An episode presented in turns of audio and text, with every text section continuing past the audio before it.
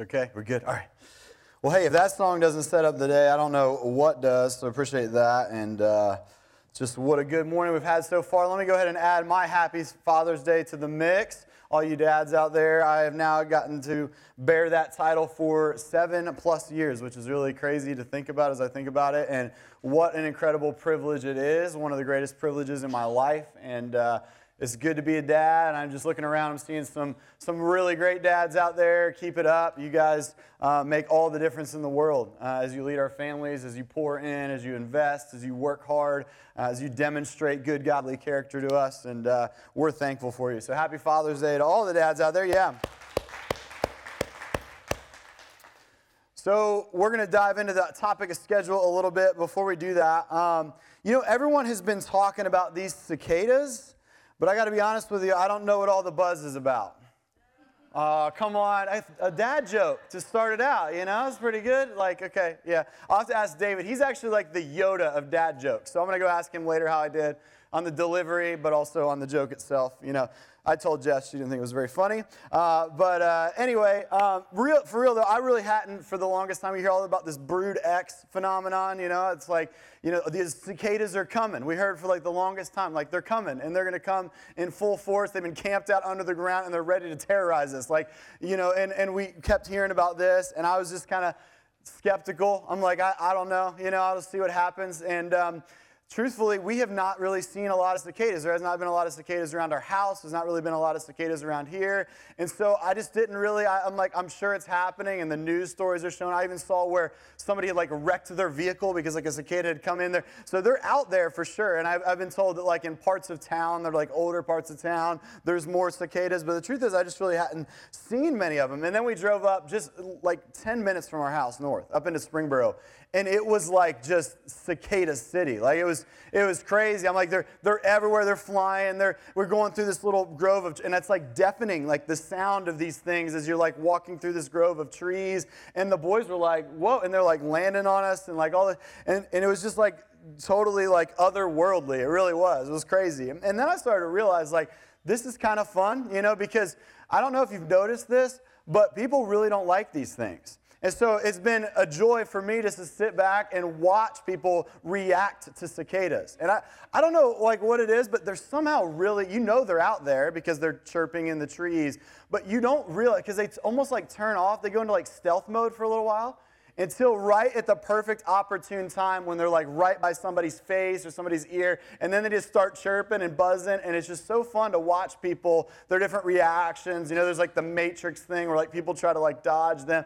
or they try to swat them or whatever it is. And so i've just been kind of enjoying that and uh, we were at the mall the other day same thing. I just was like watching people like just walk, like whoa you know freak out because the cicadas are definitely terrorizing people. And then same thing at the zoo. Like oh we went to the zoo the other day and it wasn't as bad at the zoo, but they were definitely there. And so your kind of guard was down. And then all of a sudden you just see one, you know, kind of like flying right at somebody's head and they'd be buzzing in their ear and they'd freak out. And I, I was laughing a lot. I just, I got to be honest with you, it was very funny to me. And uh, what I did not realize, though, that my moment of cicada reckoning was coming, right? I've been laughing at people all week about this, and I'm like, what? It's a cicada. It's not going to hurt you. Like, it can't hurt you. And uh, what, what are you going to, like, just get over it? And this was kind of my, internal dialogue. And then we're heading out of the zoo. And uh, what I did not realize is at some point, as we're kind of getting loaded into the car, which is a process for us with all of our kids, at some point, a cicada had just sort of quietly landed on my back and just hung out right kind of at the top of my shirt. And we get into the vehicle, nobody notices. He's just there. He's like, I'm to get this guy. Like, this guy has been laughing. He thinks, I'm to get him. And so he, he waited. He, he was patient those little beady eyes breathing on my neck that whole time. Like it's just like, and we pull out of the parking lot. We're on the road. We're driving down the road. And I just felt something kind of weird on my back. I'm like, like, what is scratching me? Or like, what's back? And I, I felt him. And as soon as my hand hit him, he turned on his, he starts chirping and then goes into full out buzz. And I just reacted. And my reaction was, get off of me. And I swatted him. Now, I successfully swatted him but I successfully swatted him right into Jess's lap. He's right there in her lap, and he's going, he's going crazy and has buzzing around, and she's She's like, ah, ah, you know, she's screaming. The car is chaotic, it's buzzing. Meanwhile, we're in the middle of like Martin Luther King Boulevard, and I'm like, you know, like just trying to hang on. And he gets kind of knocked somehow into like the little door, like handle area, and he's just in there. And Jess is like, I can't get, he's still buzzing. You know, she's like, I'm not getting him. I'm not touching him. I'm like, well, I'm driving. You know, like, what, what, do you want me to do? Like, I can't, there's no way. And she's like, you're going to have to get him. And so I'm literally like holding the wheel and I reach over like grab his little, you know, wings. You know, I got him by the wings and I'm still driving. And I just look at him in those beady little eyes and I was like, your time is short, pal. You know, throw him out the window. And that's the truth. I didn't have to kill him because he's only got like four to six weeks. So, you know, there you go. So I think I had the last laugh, we'll see. But, um, that was a fun little interaction that I had with the cicada. And yes, their time is short, four to six weeks above ground, but man, do they get a lot done in four to six weeks above ground, and uh, they're having a great time. But as we think about our own life, as we think about our own schedule, we might say, well, hey, I got four, more than four to six weeks. But James reminds us that our time is short. We only get so much time above ground. Here's what James has to tell us about that. He says, Come now, you who say, Today or tomorrow we will go into such and such town and spend a year there and trade and make a profit. Yet you do not know what tomorrow will bring. What is your life? For you are a mist that appears for a little time and then vanishes. Instead, you ought to say, If the Lord wills, we will live and do this or that. And so, James, it seems maybe like a sobering reality to kind of start the day with, but we have to kind of wrap our minds and our hearts around this reality that for all of us, in light of eternity, our time is short. We only get so much time above ground, and we want to make the most of it. And so, as we think about our schedule, you know, we think about the days, which can be long and busy and trying and taxing, as David had talked about. We think about those days that then become weeks that go. And I, am telling you, i have been a dad for seven years. I don't know where that time went. I, I really don't. And as we think about our schedules, it's important for us to take a step back and think about the broader picture, the bigger picture of our life that really is here on this earth but a mist. And as I think about this reality, I'm reminded of the fact that number one, time is a valuable commodity. I'm reminded that each day is a gift. And then there's two things that I've found that most everyone has in common in our time regarding our schedules. Number one, most everyone I talk to, myself included, seems to have a full schedule. I mean, is there anybody that you really talk to? What's that common question that you ask? Hey, how you doing? Oh, I'm good. I'm just busy, right? I'm just busy. And I don't think people are blowing, they're legitimately busy. Nobody's blowing smoke here.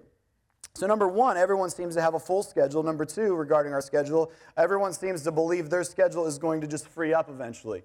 All right, I mean, I'm just busy, but, but pretty soon when things are going to get, when, when school is out, or, or, hey, once baseball season's finally over, we're going to have some more time. We'll get together then, right? When, when that time frees up a little bit. Or hey, once the kids are back in school, I'll actually have some time to myself. We'll actually have that time back. Or hey, once I get past this deadline at work, right? Then I'll have more time. I'll have more ability. I'll have more margin in my life. But what we learn, those of us that have lived this by experience, is that, that next deadline comes after that deadline, right? And that next season of difficulty and challenge and busyness comes after this season, and on and on it goes. It's a cycle. We know that our schedule doesn't just free itself up, we have to take control of it, which is why we're diving in and really kind of trying to lean in and listen to what God might have to say to us today about our schedules. And we really have to do this just stepping back and consider what do we have to show for all this busyness? I think it's a really important question to say, okay, we're doing a lot, but what do we have to show for all of this busyness that we subject ourselves to and our families to? Because we all know it. We all can, at least at some level, acknowledge it, but it does take a toll. Corrie ten Boom said, once said that if the devil can't make you sin, he'll just make you busy. Why? Because both have a way of eroding you from the inside out. Both sin and busyness have a way of disconnecting us from our source of life, of God Himself. By the way, it, besides just reading the Bible here, I'll give you a book that you could read this summer for some summer reading that really captures this topic well. Uh, it's a book that I read that's really informed a lot of what uh, I'm going to speak to you about today. But it's a book called The Ruthless Elimination of Hurry by John Mark Comer, and uh, just really good. He pulls from a lot of different resources, um, and just I think it's a really great guide on this topic. So I would encourage you, with some of that spare time, to go and take some time to read and lean into that topic. So we know that things are busy, and we know that the devil has a way of making us more busy. And what I want to tell you today, and I, and I don't want you to sound over dramatic here when I say this, I think it's true. So goes your schedule, eventually, so goes your soul. So goes your schedule, eventually, so goes your soul. And again, I don't say that to be dramatic. In fact, I think that the greatest predictor of your soul health is your schedule. Show me somebody's schedule, and eventually, I think I could predict the content of their soul, where their soul health is. Michael Zigarelli from uh, Charleston Southern University School of Business, he did this study. He conducted this study on the um, obstacles of growth, is what he called it. And he surveyed specifically Christians. He surveyed over 20,000 from across the globe. And he identified busyness as a major distraction from the spiritual life, as you can imagine. And here are some of the five conclusions that he makes based on his research. Number one, he says, Christians are assimilating to a culture of busyness, hurry, and overload. So, this is conclusion number one. Number two, because of that, that leads to God becoming more marginalized in Christians' lives, which then leads to number three, deteriorating relationships with God. Number four, which leads to Christians becoming even more vulnerable to secular assumptions about how to live, uh, how to live, which leads to then Number five, more conformity to a culture of busyness, hurry, and overload. And then that cycle begins over and over again. So, this is the toll that is being had on our souls. And so, in order to reverse this curse, this curse of hurry, we have to shift in a new direction. It's not going to shift itself, it's not going to take control of itself. We have to make the shift. So, and, and by the way, all the things that I'm going to give you today, I'm going to give you four, four points here today. All of them I think you'll agree with. I think you'll agree with them. You might even write them down today, like, hey, yeah, that's a good principle. That's a good thought. All of these things are good things. I think you're going to agree with them. Uh, but ultimately, they're not going to do much for us if we don't find ways to enact them, to act upon them, to push back against hurry in our lives. We have to take control and allow God to uh, facilitate a new pace for us in our lives. And I think it's important because when I say, so goes your schedule, so goes your soul, we have to understand that we're a group of people that believes that we are creatures that have a soul. That it's not just taking a physical toll on us, it's not just taking an emotional toll on us, it's not just taking a toll uh, on our minds, it is taking a toll on our soul. And we have to think about how to do more than just self care, because what we need is more than just self care, we need soul care. And central to that is our time. And so um, we're going to dig in here just on a few points. But Jesus poses this question. I think it's a, a really important question for us to wrestle with ourselves. And that's this What good is it for the man to gain the whole world yet forfeit his very soul, his self? And so that's the question that we're wrestling with today, pushing back on hurry and overload. So here's four things for you. Number one, and by the way, if we don't do this first one, the rest of these points, I could give you a million different things that, that might marginally help you, but without this one, we're not going to really experience a healthy soul kind of life. And that is reordering your life specifically around Jesus. Now, this is an important first step because while it seems obvious, most of us do the very opposite thing. Eh, eh, eh, you might say, well, no, Jesus is important in my life, right? And I would say the same thing. But the truth is, usually what happens is we sort of add Jesus in after the fact, right? Our schedules sort of take care of themselves. And the, somewhere in the schedule, we sort of grab Jesus, like, oh, yeah, we need to bring Jesus into our schedule a little bit too, right? There was this great illustration that was done one time, and if I was you know, if, if, if, I, if I had brought all the material together, I would have done it for you today. But basically, it's always stuck with me. And there was somebody had grabbed like kind of like a big aquarium kind of thing, and they had different size rocks, like all the way down to sand, like this big boulder all the way down to sand. And maybe you've seen some version of this done before. But what happened was they had all of these different materials. Now, if you had put the sand in first, right, the smallest thing in first, and then you kind of built backward and then tried to kind of get this big rock in at the very end, basically it just wouldn't fit. And you can try this at home, try this experiment at home.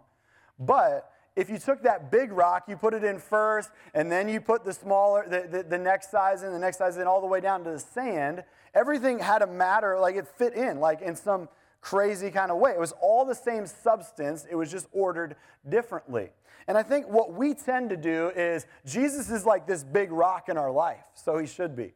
But what we try to do is we try to put all the other stuff in our schedule, and then we grab that big rock, and there's just no room. Let's kind of set it on top, right? There's no room left in our schedules. But what we need to do is the opposite. We need to have Jesus central in our lives, and then everything else orders itself around him. And so I'm not just suggesting that you put him at the top of your list. I'm suggesting that your whole life becomes ordered around Jesus. We don't just make him the most prominent part of your life. We invite him to permeate every corner of our life. We re- reorder our life around Jesus. We don't order Jesus around our life. And I want you to honestly assess which one you do. And I have to do the same thing. I have to ask the same question. And I'll just be honest with you this is a difficulty for me. It really is. So there is a significant di- difference here. We need to order our life around Jesus, not try to order Jesus around our life. So rather than just inviting him into your schedule, he says this. And, and how about this? This is rather than just saying, Jesus, come into my schedule. Here's what he says You come to me. You let me occupy your life, and your schedule will flow from there. Matthew 11, 28 through 30 says, Come to me. Are you tired? Are you weary? Come to me, all who are weary and burdened, and I will give you rest. I mean, how many of you would just say, man, that just sounds really, really good? I just need a good rest, just like we sung in that song. Well, Jesus says, well, if you want that rest, if you want that peace, you come to me. You come to me, all who are weary and, and, bro- and uh, burdened. And then he says this Take my yoke upon you and learn from me, and I am gentle and humble in heart, and you will find rest for your souls, for my yoke is easy and my burden is light. Now, this is not just something that we do once, right, and we're done. Like, I've, I've made Jesus the Lord of my life, right? I, I was baptized in him, I made a commitment to him, and he's that big rock in my life. This is something that we have to continue to do daily as we reorder our life.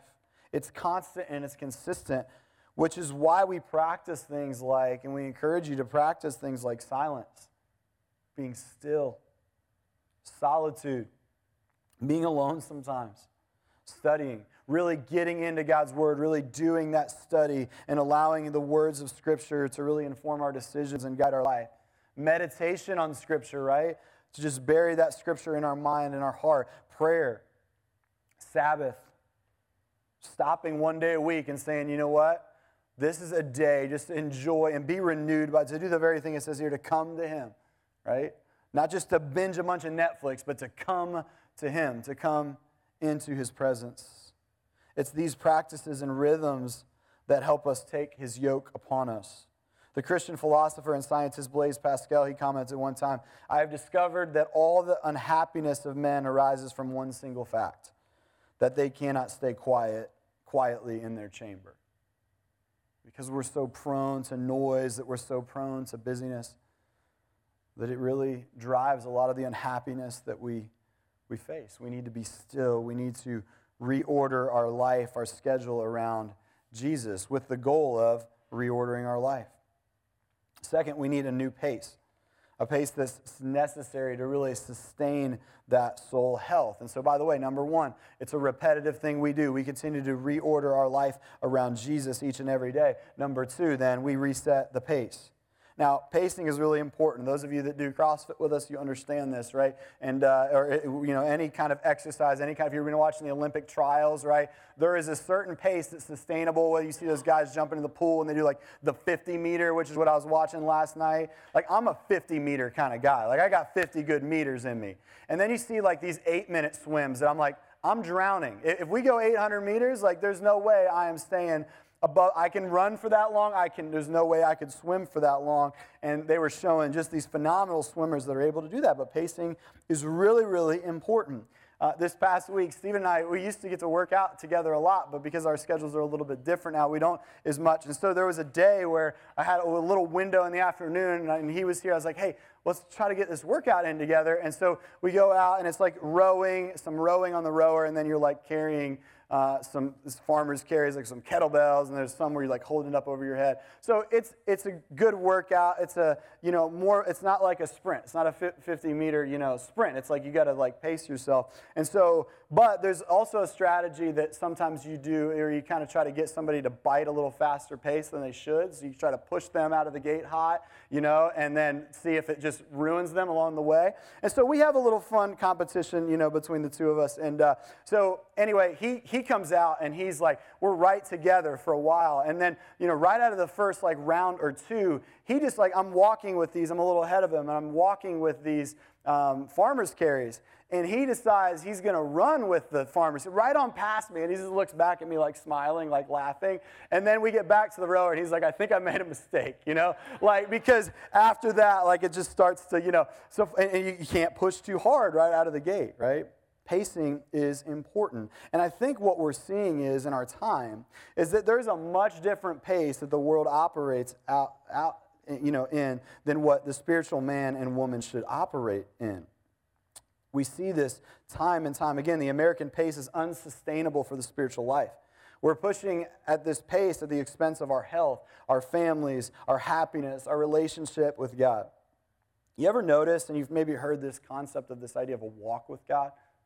That it's a walk, you know? And, and I, I understand it's called a walk for a variety of different reasons. It's a lifestyle, right? But this idea it's a walk is interesting to me. And I'm just, I'm not, I've never, anybody love to just walk? Like I, some of you are, and that's great. My mother-in-law loves to walk, and walking is actually kind of nice if you go out and do it. But I'm not a walking kind of person. Like I just, I, feel like uh, if I could get there faster, I might as well get it done faster. Like I might as well do. This is my mentality. And this mentality really bleeds into a lot of areas of my life, but it's called a walk with God. And I love what it says in Micah 6 8. It says, He has told you, O man, what is good, and what does the Lord require of you? But to do justice, to love kindness, and to walk humbly with your God. And if we are aiming to walk with God, we have to move at His pace. I try to run all the time, but God's back. He's walking. He's waiting for me to say, hey, we're, we're walking back here, you know? Take a step back for a second. His pace is much slower than what we are accustomed to. He's an eternal being, right? Walter Adams, who was C.S. Lewis's spiritual director, he made this remark one time. He said, To walk with Jesus is to walk with a slow, unhurried pace. Hurry is the death of prayer, and it only impedes and spoils our work, it never advances it. So we think we're being more productive by moving faster, but I love just the insight here. You're actually impeding your work. You're being less productive because you're trying to operate at this fever pace that's not sustaining your soul. And part of our resetting our pace is, I think, is just very simply re examining our schedule frequently. Have you ever really sat down and evaluated, okay, here's how I'm spending. I think this is a good practice for all of us to look and say, here's how I'm spending the hours of the day, right? The, the phone thing, it has a little tracker. This is how many hours I'm on the phone. Like, wow, that's, that should really be illuminating to see, right? How much time am I spending, you know, in a variety of different things? And then we have to ask the question, okay, what needs to go? What's eating up needless time? What is not adding any value to you or to others? I don't know if any of you have like, ever read anything like by Bob Goff or like he has this strategy that I really like. I've mentioned this before, but he says that every Thursday he just quits something. He's like every thir- on Thursdays I quit something. You know, it's like it's, there's certain things we can't quit, right? But there's a lot of things that we should quit. And every Thursday he's like, all right, what can I quit? Like what can I just quit out of my schedule here that is not adding value to me? It's not adding to my spiritual health and well-being and, and the good of others. So maybe that's what you need to do is sit down and assess your schedule. Really look and say, okay, what needs to go? Not so that I can just put more junk in it in that place, right? But so that I can be have more margin in my life. So number two, I would say reset your pace. Number three, remember your purpose. I think that most of us could probably list out all the things that we have to do in a given week, right? We make lists at the beginning of the week, and we're like, here, this is what this is all the things that I have to do, you know. And you start checking. That's a good practice, by the way. I think it's it's a good thing to do. But what we don't often do with that list is we we know all that we have to do in a given week, but we, it's easy to forget why we do what we do in a given week. Like, why, why am I even, what is the purpose, right? When you wake up every day and go to work, it's like, what's kind of the purpose here, right? You know, when God made Adam, he gave him a job right off the bat. He gave him a job to do. Genesis 2 the Lord God took the man, he put him in the Garden of Eden to work it and to care for it. Now, this, by the way, was before the fall. Like, so this was God's design that there's actually work, that there's actually a need for us to be productive, right? That God gives us significant, gives us purpose. He gives Adam purpose right out of the gate. I think for some of you, you might be saying, Are you sure that's because I'll be honest, my job feels like it's sort of a post fall kind of a job that I have to live and do every day. I feel the curse of sin every time I'm like, this is my, it, it, it just feels like I'm, I'm, working the ground with backbreaking labor, and, and it's a product of the fall. But work, in its true essence, is really a gift from God. And yes, all of us should work at something. We're not meant to be idle either, so don't hear me say that. Work brings purpose. And the principle that Paul, Paul offers up in 2 Thessalonians is pretty straightforward. He's sort of blunt in this one. He says this Listen, the one who is unwilling to work shall not eat. Okay, got it, Paul. you know, the one who is unwilling to work shall not eat. And that's not just to be harsh, but it's to say, no, we're meant to add something to the world. We're meant to add something to the kingdom. God has given us purpose. We're going to rot out from the inside out if we don't have purpose in our life. Work is a gift, and whatever we do, whatever we work at, my hope for all of us is that it would be pregnant with passion. And now you might say, well, you don't know my job. Well, that might be true, but why has God, who has God put you around that you can live with passion, that you can make an impact in that place? It's not just about finding a new job or finding a new place, but living in a way that you're passionate about what you do because you are, as the Bible tells us, working wholeheartedly as for the Lord, not for man. I mean, it's very simple in that sense. So every day, regardless of what you do, when you go to that job or you're, you say, well, hey, I'm, you know, or, or this guy, my boss is really a jerk. You know, I don't really like this guy. You know, and you think that's an excuse to maybe not give it your all. You're not working for your boss. You're working wholeheartedly as for the Lord and not for men. But when we lose our passion, we lose our purpose. When we lose our purpose, we lose everything.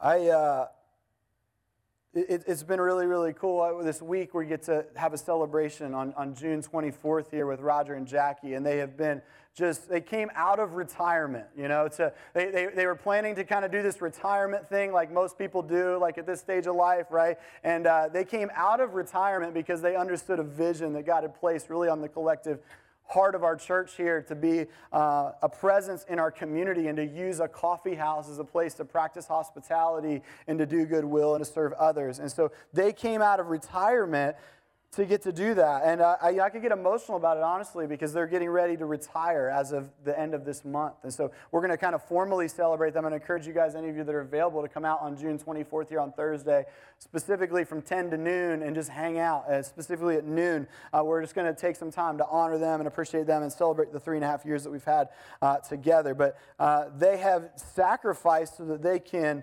Uh, to, to, to, be a part of that and to pour in in that way. And by the way, um, Roger has a surgery um, tomorrow on his shoulder. I would just encourage you guys to be praying for that, praying for that surgery. And uh, we can't wait for you to be just getting healthy so that you can re- enjoy that retirement for real this time, right? And uh, so we're excited about that. But um, I say all that to say it's, it's, I can remember now. It's been three and a half years. It's crazy to me. It's been three and a half years. Um, but when we were kind of back and we were really setting the tone for what we were going to be about and um, and, and, just, in just a second here, I'm going to give you a prayer that Jackie has prayed that I really think captures this. Because one of the things you have to do every morning when you're kind of going through the mundane of it all, and it's not all fun, right? There's challenges, there's hard. You got to remind yourself of why you're doing what you're doing. I think they've done that. And I got to sit down with the Kala Coffee House staff this past week as we prepare for this transition. And um, and uh, I, I, basically was just like, hey, I want you guys to understand the why. I want you to remember why we started this to begin with, the why of Kala. Kala. And it can be easy day to day of just doing your job to lose sight of the why to begin with. But I told him, listen, Kala is a Greek word for good. And it really comes from this Matthew 5:16 passage that says this, in the same way, let your light shine before others that they may see your good, Kala, deeds and glorify your Father in heaven. And so this is the whole purpose behind what we do over here. And they've been able to carry that out and commit themselves to that mission. And we want to carry on that legacy, right? And continue to do as much, what really, and I, if I could just solidify the, the mission here, it's this to do as much good, Kala, do as much good as possible for as many people as possible, giving as much glory as possible to God. And as I think about it, that's really all of our mission, right? That's all of our mission as the people of God. And I still remember that first day we opened, and Jackie uh, was like, hey guys, can we come together for prayer? Like, that's how we want to start this journey together. Like, let's come together for prayer. And so we're standing behind that little counter out there. And she just prayed this prayer that I wish I had a recording of all of it just to play back. It's just one of these prayers that was just so heartfelt, so genuine. And it was a prayer that I knew God would honor. And she still prays a version of that prayer every single day before she goes into Kala. And I, I love this prayer. I want, I want you to hear it. She said, and she had her write it down for me the other day. Lord, thank you for another day. Thank you for our customers, for our causes, for our staff. Thank you for calling us on this journey. Help us to shine your light on all who come through our door today and always. And what if that was really our prayer to start each day? God, thank you for another day. Thank you for calling me on this journey. Anybody that comes into my life today, God, I just ask that you would allow me to shine my light on them then it's not meaningless. Then it has purpose again, the purpose. So, what if, regardless of your job or where God has placed you in this season, you woke up every morning with that kind of gratitude and that kind of grit that comes with it? Remembering why you do what you do, not just what you do each and every day. We all are called to do as much good as possible for as many people as possible, giving as much glory to God as possible. And I think that if we can get those three things in order, number four comes a little bit more naturally. But I also think this is a conscious choice as well, and that's this to reclaim your joy. I think this is ultimately the outcome of a soul that is ordered around Jesus. It's joy. That doesn't mean everything's easy every day, right? That doesn't mean that we don't face the difficulties that the rest of the world fa- faces. But it does mean we have a different perspective about them because we have the presence of God in our life and in our heart. Psalm 37 4 says this Delight yourself in the Lord, and he will give you the desires of your hearts. And maybe you've heard that old saying, all work and no play makes Jack a dull boy. Right?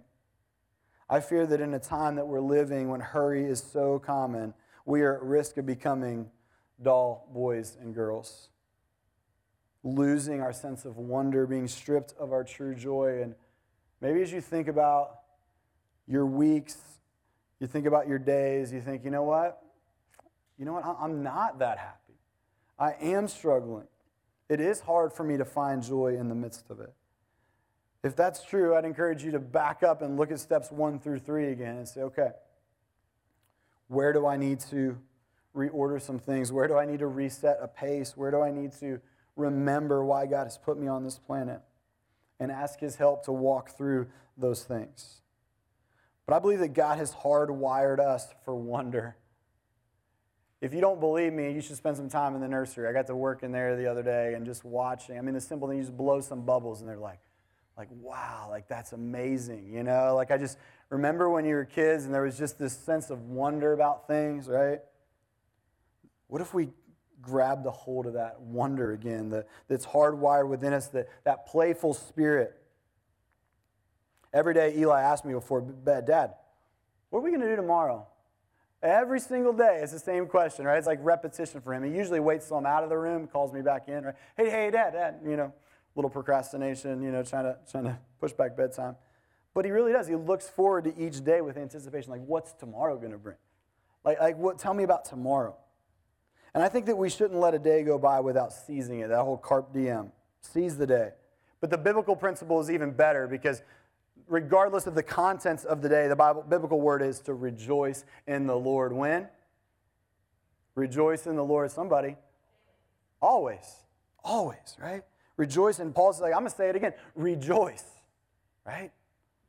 This should be what our lives look like rather than try to just escape life's pressures, which is most people try to do, right? We just need some sort of escapism, right? God's calling us to lean into, the into life, right? Every bit of it, to soak it up, to love well, to play hard, to choose joy. I just want to give you one final picture as we conclude. We bought this, uh, you know, because of this. I want to make sure that we're enjoying the summer and we're having great moments together. You know, we're soaking up all of them. And um, don't don't get me wrong. We have just as many, you know, chaotic moments in the car and you know all of these sort of but we're leaning into the summer right? We're trying to make the most of the summer and really just have a great time. So we bought mason pool passes and we're like so we've been to the pool a couple times this week and it, it's really fun. Our kids love it and uh, they've got a great pool over there and uh, we're just out playing in the pool. And the first day we went there, like we're just having a good time. There's a lazy river, there's slides. We're throwing balls across the pool. There's cannonballs, there's squirt guns. You know, you're splashing. It's just like a great time. And I'm having a fun. I, like I'm like a kid. Like I'm just just like I'm just having a great time with all of them. And uh, there was just so much going on in the pool area. Like there's just kids everywhere shouting and laughing, and just this is like the epitome of joy. Like that's what it is, right? And then all of a sudden, they blow this whistle, just like that. I'm like, what's going on? Aiden and I are at the top of the slide. Like, what's going on? And they just look, the, the guy kind of bends over to Aiden. He's like, I'm sorry, buddy, you can't go down the slide. It's adult swim. And he's like, he's like, what? Like, this concept is like totally adult swim. What is that? He's talking to me about adult swim. The whole like, what does that mean, adult swim? I was like, I, it's just a time when the kids get out of the pool, so the adults like don't have to get splashed in the face and like you know, and they could just chill out, right? And so for 15 minutes, there's it's literally like when they blow that whistle, all of the joy in the entire complex just gets sucked out of the room. It's like, oh, it's adult swim. Cool. And even me, I'm like, like I don't, I don't, I like kids swim better. You know, I want to get out there and splash and have a good time. You know, so no more basketball, no more cannonballs. Just a couple old ladies like waiting in the pool. You know, and uh, and Aiden's like, oh. He's like, how long does adult swim last? You know, like when's it going to be over? And uh, you know, it's like 15 minutes. So all the kids are just on the side, like just counting down the moments when that whistle blows again and it's kids swim again, you know, and then all of just joy breaks loose. And I want to give you that picture because I feel like as the people of Jesus, the beloved of God, we have a heart that was made for kids swim. I mean, this is who we are. We live each day in anticipation of the endless joy that is to come on the other side of this earth. And so each and every day here is just a celebration and anticipation of what's going to be waiting for us on the other side. No whistle can steal our joy, right?